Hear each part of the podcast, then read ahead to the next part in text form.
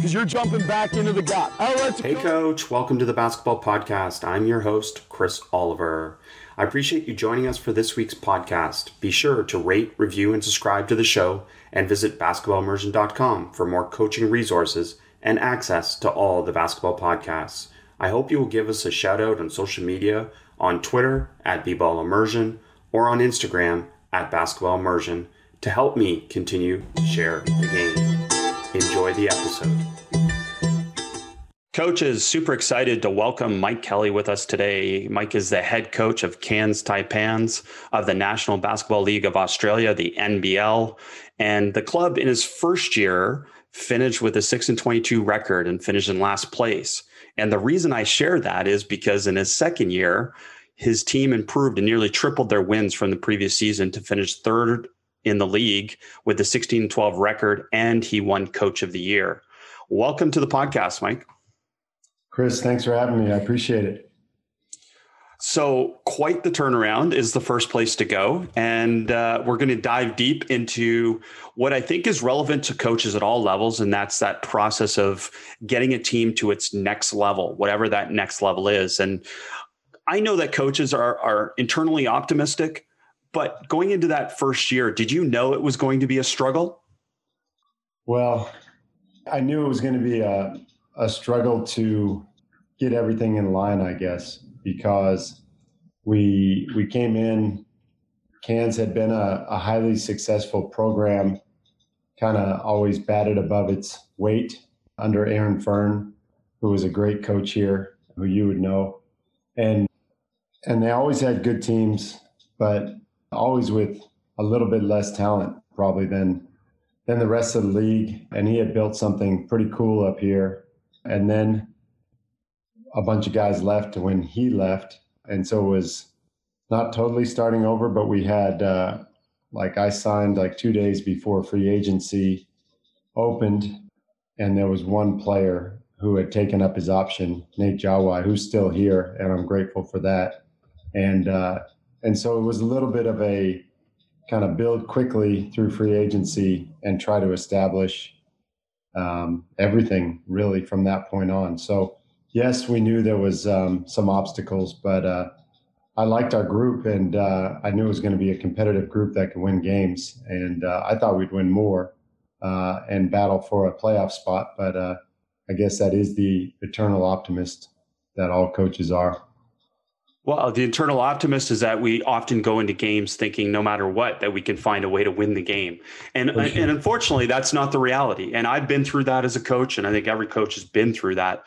But you still have to even in the middle of struggles and I think you went through a 14 game losing streak if I remember that first season that's as right. well. So you know, yeah. it's almost even more remarkable that you were able to keep them up and get them again building towards that next season. Well, one one thing we won our first game, and uh, we beat uh, you know a good Brisbane Bullets team and a great coach in Andre Lemanis. And I thought, dang, this is this isn't as hard as I thought it was going to be. And uh, yeah, then we lost 14 in a row, and uh, yeah, had had some things that we had to go through there. But um, you know, we had a we did have a good group of guys, and uh, I think the guys that signed up with us that we chose um, started to establish something and uh, and so we battled through through to the end and uh, right down to the the last game um, being on the road we our guys fought and uh, that's that's what started I think the kind of the base for for our our group here. I remember the worst team I ever coached. We won three games, but we won three of those four games near the end of the year. So, you know, you could tell that even though we weren't good yet. We were on our way in the sense that it's really hard to judge because, again, what do you come back to? You come back to outcome. So, maybe what were some of the other things in that first year that gave you an indication that you were on the right track, even if the wins weren't coming? Yeah, I think I think uh, probably the biggest thing is we were competitive and had a chance to win. And I think as a coach uh, or competitor, as long as you put yourself in a position to win games, um, you feel good about having that opportunity and kind of what you have. So, you know, we did lose 14 in a row. Um, we needed everybody to be kind of playing right at their peak, and uh, and we had a couple of injuries to rotation guys, and and there was a couple things.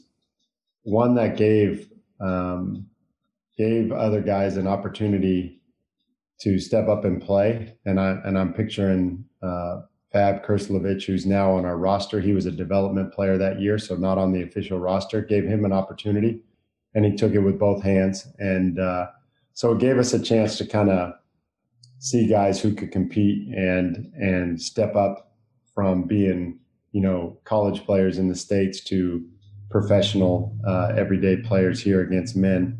That was one thing, and I think for myself, um, it taught me a lot as a first year head coach. I had worked for a lot of great coaches as an assistant, uh, both in college in the states and here in Australia, and it's still um, you know I think your your philosophy's ever evolving, uh, or or hopefully at least you're improving and building on it. And for me, that first year, I gave our guys a lot of freedom offensively, and we had some, you know, some good offensive players like Melo Trimble was here, Devon Hall, DJ Newbill were our Americans, and uh, but they were all young and and learning, and uh, and so I probably uh, gave the guys a little too much freedom because as a player, that that's what I was always craving was the ability to kind of use your smarts out there on the floor and and show that you could handle freedom. And uh, and I think as a group,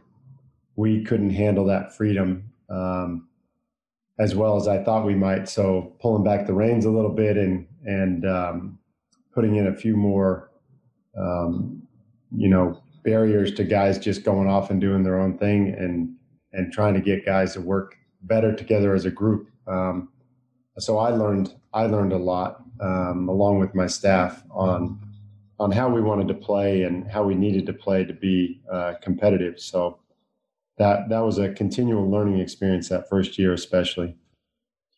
It's it's definitely a learning experience, and uh, you know, success proved out the next year. And uh, getting into a little bit of that first year, then the main part of a lot of what a lot of coaches talk about when they take over a program is that you've got to establish your culture and your philosophy. So, can you take us through that a little bit about how you did that in that first year? Yeah, you know, with a with a whole new group, we had um, we ended up signing one more player, Alex Loughton, who was our captain that year. So he and Nate Jawai were the returners, and um, and really we had to establish everything from there. Um, I knew I wanted to to just put in a, a competitive, um, you know, philosophy was basically compete when it came down to it, um, and and compete together in an unselfish way. Um, throwing everybody together uh, and being a little probably less talented than most groups in the league, um, it really showed out in as far as us being able to to hold to the values and and not go um, selfish as a group. And uh, and so I think we, you know, I, I, look back on one one game in particular. We went over to New Zealand. We were in the middle of that 14 game losing streak, um, and we didn't defend. And I, there was a couple of older guys on the team and a couple of younger guys, and I was trying to uh, um, kind of coach everybody and uh, you know rest a couple of the older guys sometimes at practice, and it, it was and then we were going out and in this game in New Zealand, we scored fine. We had 100 points, but uh, we lost by 15. And it was just in a 40 minute game. I was, I came back just ecstatic that we were even close in that game the way we played. I thought we were horrible and I didn't think we competed. And I knew that a lot of that was on me because of, I think I had kind of pandered to the guys to say, oh, if you're okay, you can go. You know, you're 35 years old. You don't need to practice hard today, or, you know, let's let you shoot free throws. And I came back and I just said, I don't care what happens the rest of the way. Everybody who competes has a chance to play. And I think I thought that I was going to be like that from the start, but during that time, um, and and we were competitive, but this showed out to me that um, as a group, we had to compete every day in everything we did. And so even if we only went for 45 minutes, um, 30 minutes of that training was going to be competitive. And if guys were sore, if guys were hurt, um, we deal with that and uh, and we bring that competitive nature to the next game. And uh, and I think that was for us for this program. I, I really believe that was a, a turning point. Um, not so much that we didn't compete before, but um, it became our kind of cornerstone to compete every time we step on the floor and uh, and not just say it but do it and uh, and I think that was a builder right there and and helped to establish the philosophy. Yeah, it's really cool to hear. I think that's that's pretty normal in the sense that even though our philosophy might be a little bit more permissive in terms of freedoms and different things like that, I found the same thing that when you first take over, you you, you have to build to that because mm. you have to first establish again as you said your culture your philosophy and in this case competitiveness before you start to give some of these permissive freedoms that uh, ultimately i think help you get to that next level. Yeah.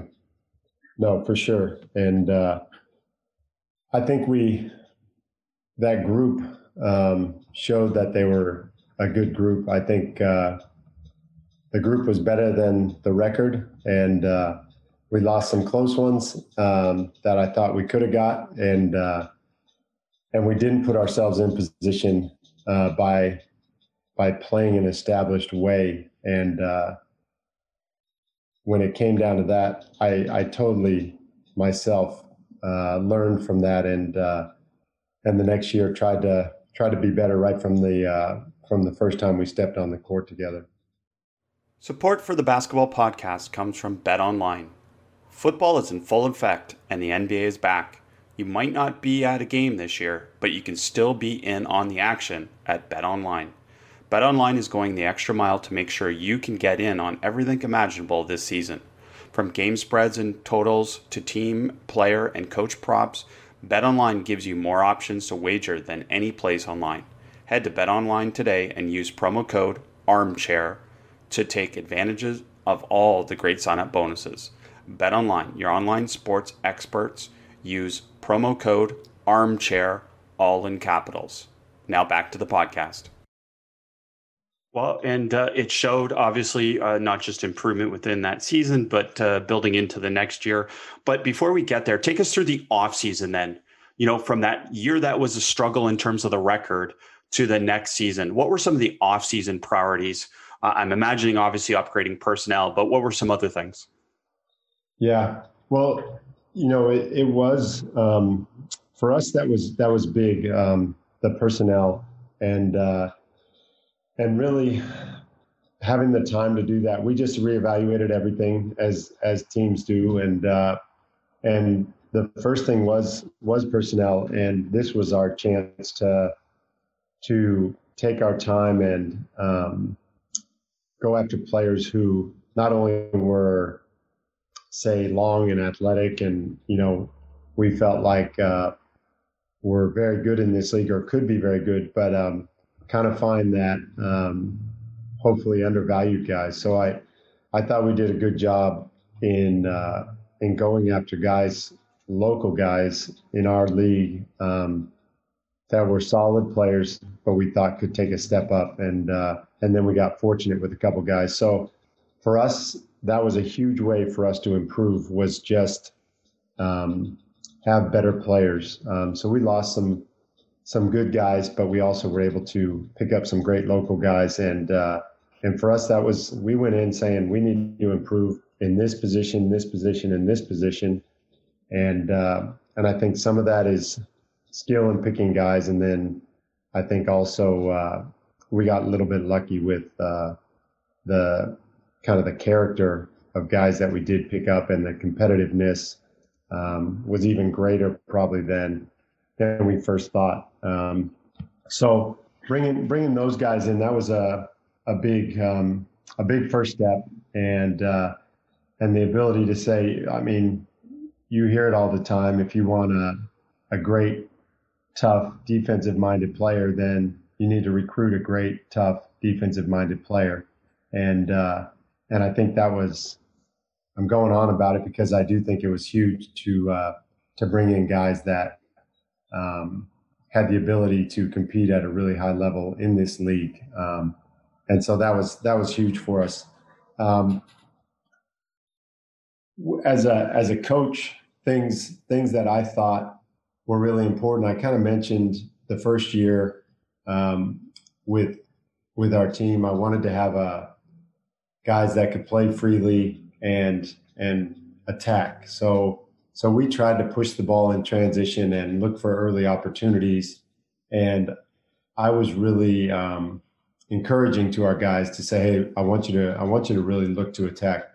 Now, um, I think I learned that, as you said, you you know it's hard to give guys freedom and and not explain well enough what you want them to do. So we were able to this second year um, kind of give the give the guys freedom, but just a little more structure in uh, not so much in transition, but in secondary, and uh, and then when it came down to it, as a group, establish how we wanted to play, and then individually to sit guys down and, and define their roles better. And and for me, that was a a really big one, and that one went on throughout the season because some guys came in thinking this is this is how I see myself, and uh, and that wasn't what I thought was best for the team. So we had some good discussions with um, every player on the team about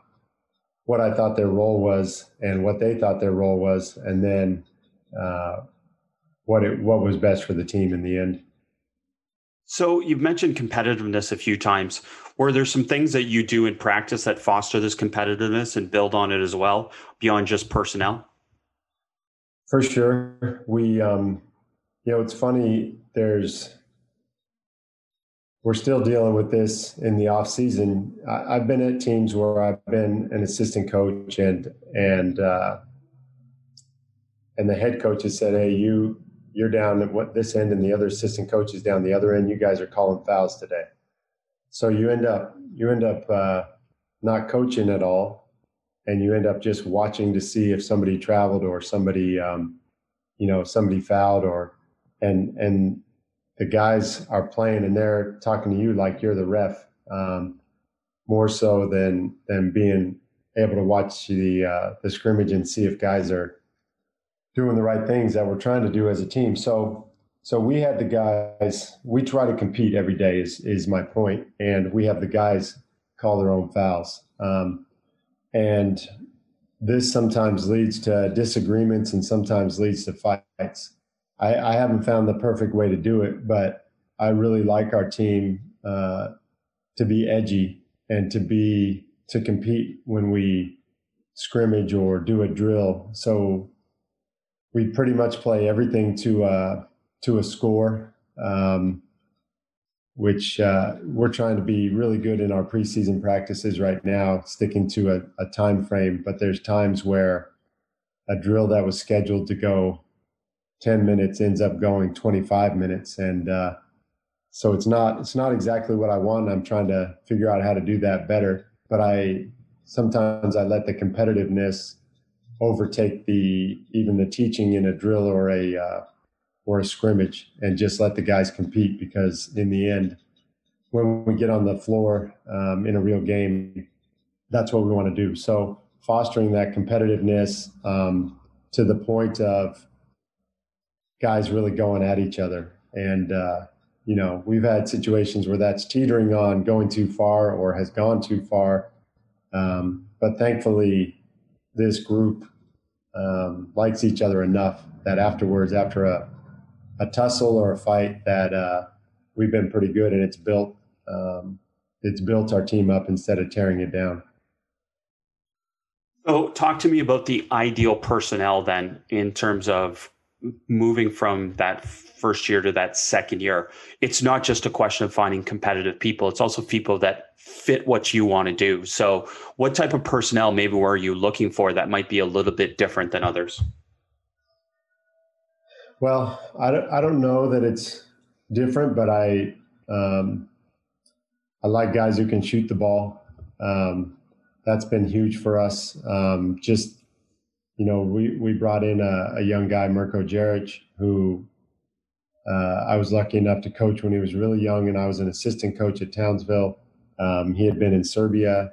The, the, him coming back and just opening things up. Kouat Noi, another shooter, uh, Majok Dangan, shooters in every position. Um, so we've had very talented guys, but one of the one of the keys for us last year was just the ability to space and stretch it and and then have someone who could play out of pick and roll. And we were very fortunate to to have Scott Machado come in and be able to play in the space that these shooters um, provide. So really um, competitive guys defensively who even if we're not perfect on defense will still compete and make a guy uh, take a stand and make a guy go through a body and then offensively the ability to to push uh, play in transition and and stretch the floor um, and then I think a difference for us is that we have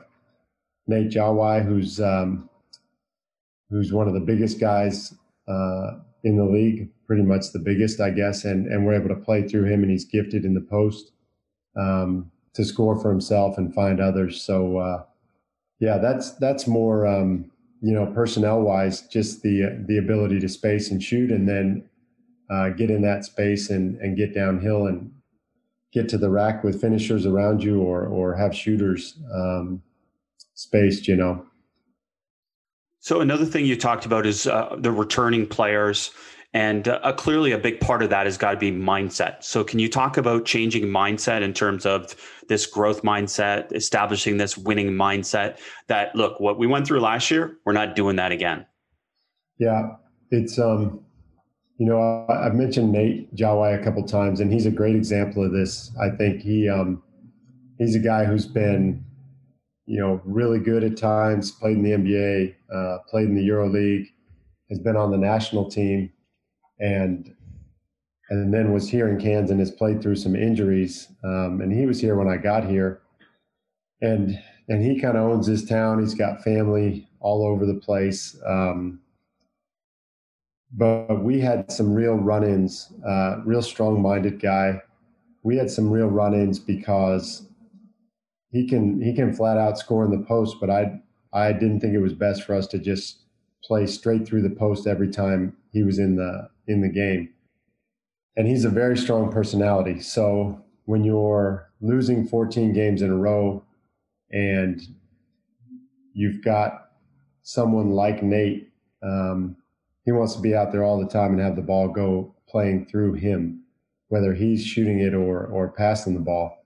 And I it wasn't best for our group. And and as we got more talented last year, um, this was he was he was kind of the the the poster boy for the importance of defining the roles in our group. And uh, and once Nate bought into uh, being a part of the team as opposed to being the guy that was the man. Um, and I'm saying this more on the mindset than actually being on the floor and saying I'm the man, because there's times when I want him to touch the ball every time down the floor, and I, I want the ball to go through him and him just to dominate the paint. But there's other times where I just want him to be a screen setter um, and roll really hard to the basket. Uh, you know, set set massive screens. Uh, for these guys to play off of. And I'm using him as an illustration because sometimes it's all all about Nate for us, and sometimes it's not about Nate at all. And we've got a number of guys who are really talented, but they had to learn that it wasn't about them all the time, or that it, we're even better when it's not about them. And so that's a, I think, a continued teaching point for our group. Uh, the belief that even though you're not the man all the time, you're gonna um, you're gonna get what's what's best for you out of how we go as a team. Um, kind of the philosophy if we if we all play together but don't uh, don't care who gets the credit, then in the end we all get paid. Uh, so clearly, uh, progress happened in the second year. And now I'm curious, what were some of the things that told you you was on the right track beyond obviously winning? What were some of the other things that said, hey, listen, we've got this turned around, we're in the right direction? Yeah, it took a little bit of time. I, I we could see that we were talented. Um, we we still started the season two and six, and uh, and had lost to some teams that we thought we were better than, uh, or at least more talented than. Um, and but there there was signs that we could we could score. Um, we just hadn't probably defended consistently, and then we struggled to um, we struggled to finish games early, uh, finish games well. Uh, we were, you know, first game of the year, we were up ten in the fourth quarter and dropped a dropped a game to the Sydney Kings, who were also very talented. Um, but we we saw the signs that we could be pretty good, and so it was more. Again, I go back to role definition. We had two players that were uh, Scott Machado and DJ Newbill, very good with the ball. But as this group was a basically a new group together, down the stretch, they didn't want to just take over um, and just say, "Give me the ball, I'm going." Um, they kind of deferred to the offense and deferred to the group and looked over to say, what are we running here? What would you want here? And so we established um, after that game really that anytime we're we're going down the stretch, uh, we defined how we wanted to play better and who we wanted um, to have the ball in their hands to make decisions. Uh, and then it just you could see it come together when those players who you know Scott and DJ we said you're going to make the decisions down the stretch. They didn't always make those decisions for themselves. They, I could see they were making the decisions for the team, and uh, and I think the guys realized that, and it just kind of built from there. When guys realized that they were playing for each other and not for themselves, and uh, and the decisions just built from there. You, you talked, you've said it a few times about role definition. How did you go about establishing roles? How was this communicated with players? There was there was two ways. Um, first was just uh, team film, where we would uh, you know review a game or break down a game, and if I thought it was important that the team knew who we wanted uh, doing things at certain times, um, then then we would show clips and just talk about situations and say, you get you have to get the ball back to our point guard here. Um, you know, Scott Machado is the best point guard in the league. Let's get the ball in his hands. Your space here. Let's and we'll make decisions from there. I think too many guys, not necessarily selfishly, were were trying to make plays that they thought could help the team win.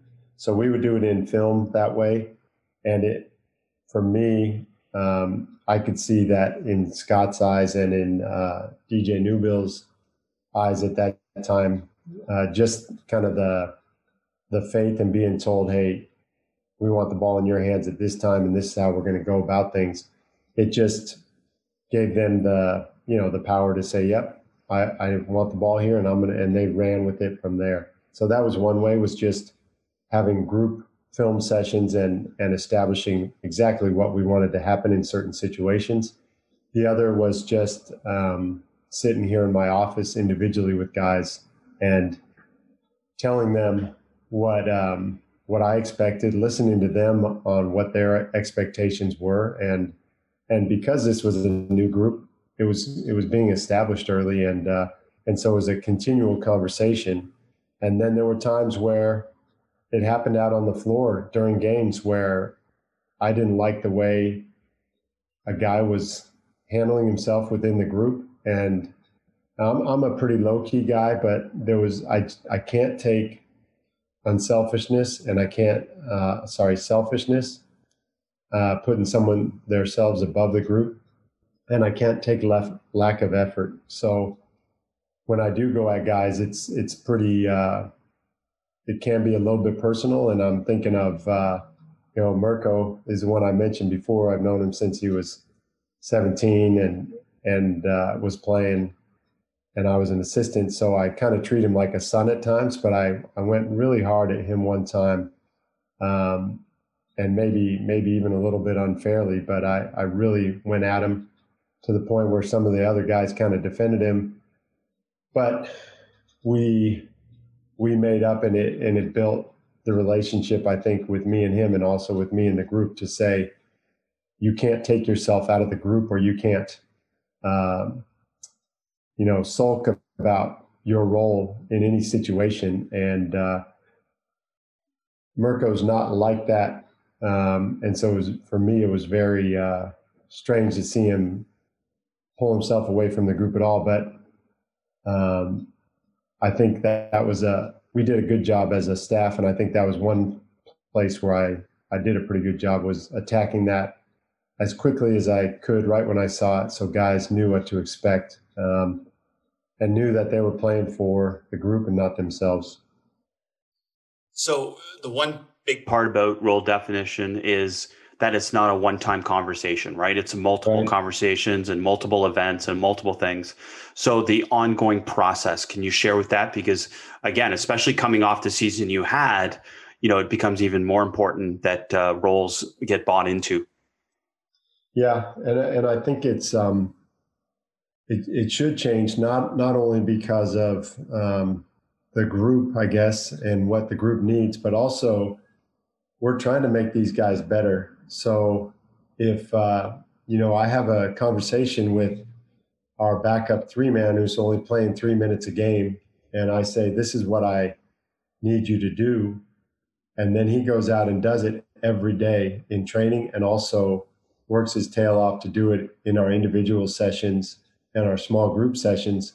And we see development and growth, then, then his role's changing. You know, if I say to George Blagojevic, hey, if you uh, defend and communicate and rebound on defense, and then offensively you cut hard, you work on your shot so that when you're you become a dependable catch and shoot guy, and then you offensive rebound, and he does all those things and shows great growth, which which it's easy for me to use him because he is doing that. I've got a responsibility to change his role, and uh, and he's done all the work to to steal somebody else's minutes, um, then his role is going to change. And and so it is an ongoing conversation, uh, both in in what the team needs and also how that player develops and uh, and can help the the group with that development. Support for the basketball podcast comes from BetOnline. Football is in full effect, and the NBA is back. You might not be at a game this year, but you can still be in on the action at BetOnline. BetOnline is going the extra mile to make sure you can get in on everything imaginable this season. From game spreads and totals to team, player, and coach props, BetOnline gives you more options to wager than any place online. Head to BetOnline today and use promo code ARMCHAIR to take advantages of all the great sign-up bonuses. BetOnline, your online sports experts use promo code armchair, all in capitals. Listen up, fellows, because today we have a new Manscaped product alert. Manscaped just released the Weed Whacker nose and ear hair trimmer. Take a look in the mirror, and I guarantee you'll see hair sticking out of those holes. It's time to keep your ear and nose hair looking as nice as your clean shaven pubes. Manscaped is forever changing the grooming game with their Weed Whacker. The nose and ear hair trimmer provides proprietary skin safe technology which helps prevent nicks, snags, and tugs in those delicate holes. The premium Manscaped Weed Whacker uses a 9,000 RPM motor powered 360 degree rotary dual blade system. Its intelligently contoured design enhances the trimming experience and it is waterproof, which makes for easy operation and cleaning. Look, fellas, 79% of partners polled admitted that long nose hair is a major turnoff. Get 20% off and free shipping with the code armchair at manscaped.com. That's 20% off with free shipping at manscaped.com and use code armchair. What are you waiting for? Go whack your weed. Thank you, Manscaped, for keeping our pubes trimmed and hairs in our holes looking nice. Now back to the podcast. So, role definition, growth mindset, some of these things that led to that that significant record change. And then you also talked about keeping it simple. Can you explain what you mean by keeping it simple relative to what you did? Yeah, that was that was kind of more um, well twofold for myself. Um, I think especially as I'm I'm you know I'm going into my third year as a head coach, so it's uh, when I first got my assistant coaching role, um, coming off of playing, my head was swimming, and uh, you know we went back to the states, and and I'm everything's coming at me uh, 100 miles an hour. And what's most important as a coach, as opposed to a player, to to share or to uh, put in a film review uh, or a scout uh, right away. It was just what's what's the most important thing, and and so keeping it simple um, was very important. And I and I think you know I was very lucky to work for Fred Litzenberger and Dick Hunsaker, and then over here a bunch of other coaches. Um, but but basically, what I was taught was you do the thing that's most important in front of you and you you keep it simple and for me as a head coach especially coming from uh, you know 6 and 22 i had i had plenty of people that wanted to help me um, and all of it was uh, you know well-meaning and and very good coaches uh, and people that i respect.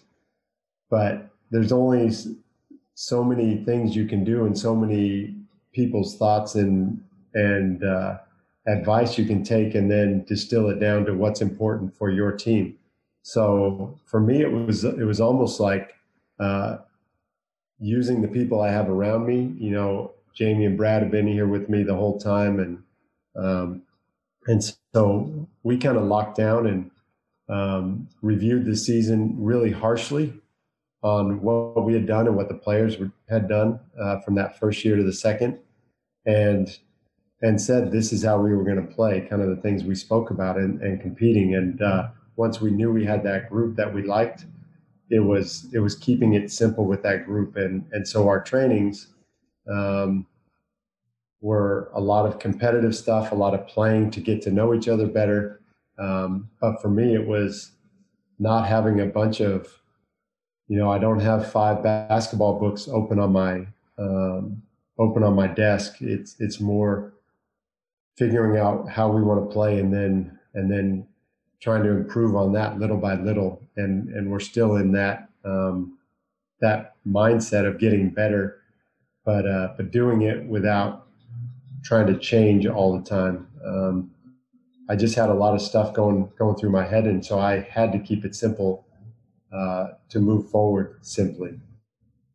Well, it, it's it's natural for any new head coach to have all these ideas and uh, you know to to want to do all these different things. So I, I know that process is is really challenging to just say, okay, this is simple and it works, and to keep going back to something that's simple and it works.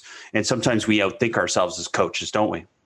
For sure, and uh, and I I wanted to hear what you know what Brian Goorjian said. You know, I played for him, then he was national team coach here, and this great coach who's well traveled and knows what he's doing. Um, but I'm I'm not Brian Goorjian. Uh, I'm not Andre Lemanis, uh, and I'm not Dick Hunsaker. So it's taking.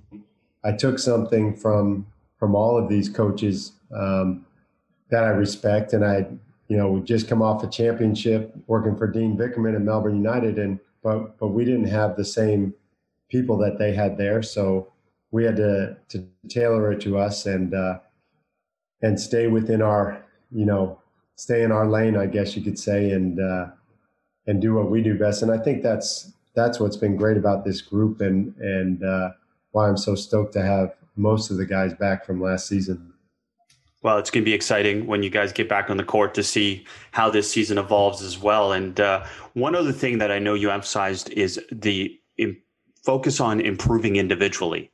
Like even if your team isn't progressing quite to the win level yet, you can still focus on those individual improvements and notice them. Can you talk about that process?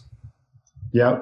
Um, again, again, we do keep it very simple, but it's an everyday thing. Um, and and this off season especially has been, you know, we've had a eight month off season so far, and we've still got a month and a half or two months to go before we play.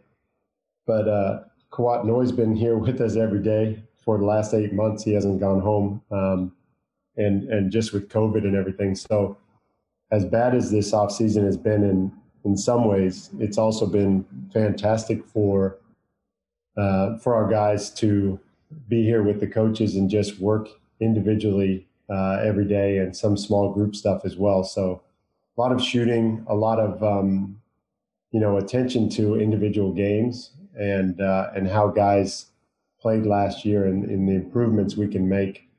Um, using Kawada as an example, um, he's a very good straight line driver, uh, turns the corner very well, but at times will just run guys over. So the simple, um, you know, simple solution of in every one of his workouts, just not just working on touch shots, but also working on that slight euro or or a way to slow himself down with a stride stop or jump stop and working that into uh, simple counter moves instead of just straight line drive and try to dunk on guys and getting one or two charges a game.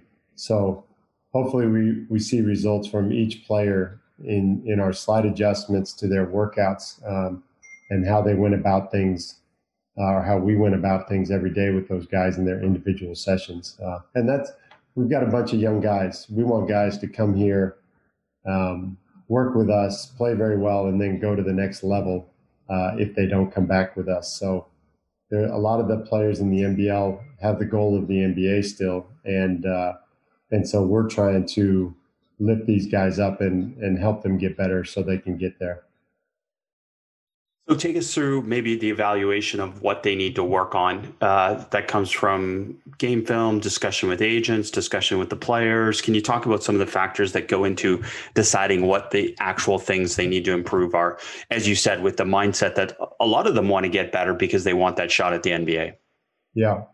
Well, we um, you know we do a review, say after every game, um, and I know every team's review is uh, is different, but uh, one co- one assistant will do an offensive review, um, another does a defensive review, and and I'll do an individual review and and kind of an overview of the game, so that if uh, there's something that Jamie or Brad doesn't pick up, or or maybe they do pick it up, we'll we'll see. You know, hey, did you see this on defense? Did you see this on offense? Let's put that in our review clips, and then and then boil it down to a, a few that we we'll show the guys um, in team review. And then the individual review, we're just continually looking at our teaching points with each guy and how it relates to the game and, and how we how they can be better on the floor, basically.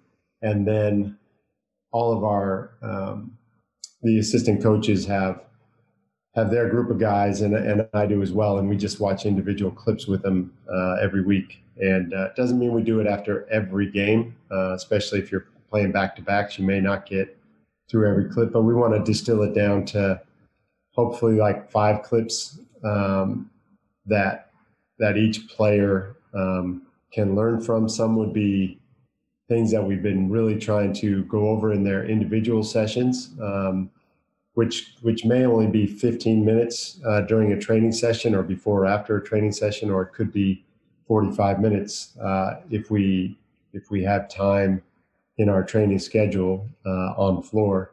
But just having those five uh, clips to to reinforce the things that we've been teaching, or to to say, hey, this is something uh, you didn't do well and can do better. Um, it's kind of that that constant uh, you know we do the individuals on the floor constantly but the film is is uh, we found it's been pretty good so far. Um, and and it's hard for me to make these film sessions short but we're trying to keep them down to like 10 minutes where we meet with guys and we might have three or four uh, in our group. And and so you just have 10 minutes to 15 minutes with with each guy watching these clips, but it also is a great time to just check on guys and and see how they're doing because otherwise it's you fly in, train, go to weights, grab a meal, and you're gone. Uh, and you see the guys on the airplanes and um, kind of in the locker room for a few minutes. But these sessions let us watch film with them, and also uh, talk about life a little bit. So that's kind of been our, um, you know, our individual system right now, and it it's it goes well hand in hand on court and off court. The, the smaller group sessions is the value of that. It, do, do players feel more comfortable speaking in those groups because they're a little bit smaller, or what are some of the values that come out of doing smaller group sessions? Well, well we do. We, sorry, I, we do like individuals, just one on one with a coach. Oh, okay, um, I get you. So then, so then it's very, it's very personal. Um, it, it sometimes will turn into small group when because we kind of do it by position. So I'll have the point guards, and if Scott Scott Machado has an individual session, Jarrod Kenny might might be nearby and just say, "I'll sit in and watch Scott's clips as well." So so they kind of learn off of each other. Um, but we more do the individuals so that because if we don't um, make the time, then then sometimes you don't touch base or hear how a guy's doing individually, uh, even off the floor. Um, unless you do it on purpose, you might not talk to a guy for you know for a week. You might not ask how things are going at home or how his parents are doing. Those types of things. So we're talking hoops, but we're also um, touching base on life and and getting a you know a barometer of how the guy's going here in Cairns, which most of the guys are not from Cairns, so it's a you know it's a long way from home. Coach, obviously tremendous improvement from year one to year two. And now we're going into year three. And now the real coaching starts, right? now there's expectations. Now everyone wants to think that, hey, you can be even better. And, uh, you know, that's exciting. And that's where you want to be as a coach. So talk to me about that process now. Yeah, it's funny. You know, last year going into the season, um, the the experts they they kind of rated the league and said, you know, Sydney and Melbourne are tier one. Um, I don't know. I don't know how it went, but New Zealand and Brisbane are tier two and and down. And you know, we only had nine teams, and uh, they put us all in a, a, tier all by ourselves, like tier five or something. And uh, and so that was great fuel, you know, for for our group. And uh, and when it did come together, it was kind of fun to say, um, you know, that we're we're kind of making believers out of out of uh, people that have picked us so low. So it is a change. Um, not that you know, I hope they pick us tier five again to uh, to keep a chip on guys' shoulders. Um, but there is more expectations, and as as Dean Vickerman said when when he first came to Melbourne, like I like I like the fact that think people think we should be good now. Um, and we think we have a chance to be pretty good. Well, we know it because these guys that we're bringing back were uh, were very good last year and gave us a chance, you know, making the playoffs and everything. So the huge difference, really, from from a practical point of view, is not so much, you know, the first, the second year we improved personnel wise. This year, it's uh, it's improving as a group, like each each guy improving that little bit. It's um, you know, being more efficient in how we run things, being more efficient in our pick and roll defense, and just getting better at all the little things. Uh, hopefully, like a continuation of last year um, in getting better. So for us, the big mindset was it, it was like one one big review after the season. Once we were able to establish that we were bringing some of the guys back, was like, okay, Kouat was solid last year. How do we how do we make him better? Um, you know, Cam Oliver was very good. How do we help him get even better next year and improve him? So it's been it's little things on how we're going to get better, and uh, and so it's been a lot of these individual sessions on the court with guys saying this is how we're going to do it. You're going to do it better. Let's um, let's drill this, and then then off the floor as a group, being able to talk directly from the start on on how we expect to play. And um, you know, if we we're a little better early and we don't start two and six, then we we like our chances as as we get to midseason to not be coming from behind all the time. So um, we'll keep a we'll keep a mindset. I don't know which one of our players said it last year, um, but it was something like we don't feel pressure, we apply pressure. And so we'll try to keep that mindset as we go forward to uh, to play with the little chip on our shoulder and to to be in attack mode, um, but knowing each other a little better. Well, it's it's it's such a great story already uh, with your your experience and the success that uh, happened already. And uh, I know I'm super excited to be able to watch your league and watch your team play this year, and grateful for the opportunity to be able to share the game with you. Thanks for joining us, Coach. Thanks, Chris. I'm definitely honored to be a part of your podcast and, and love what you do. So appreciate it. Thanks for listening. Be sure to rate, review, and subscribe to the show, and to give the basketball podcast and this week's guest a shout out on social media to show your support for us sharing the game. And to stay up to date on all things basketball immersion, subscribe to our newsletter at basketballimmersion.com slash newsletter.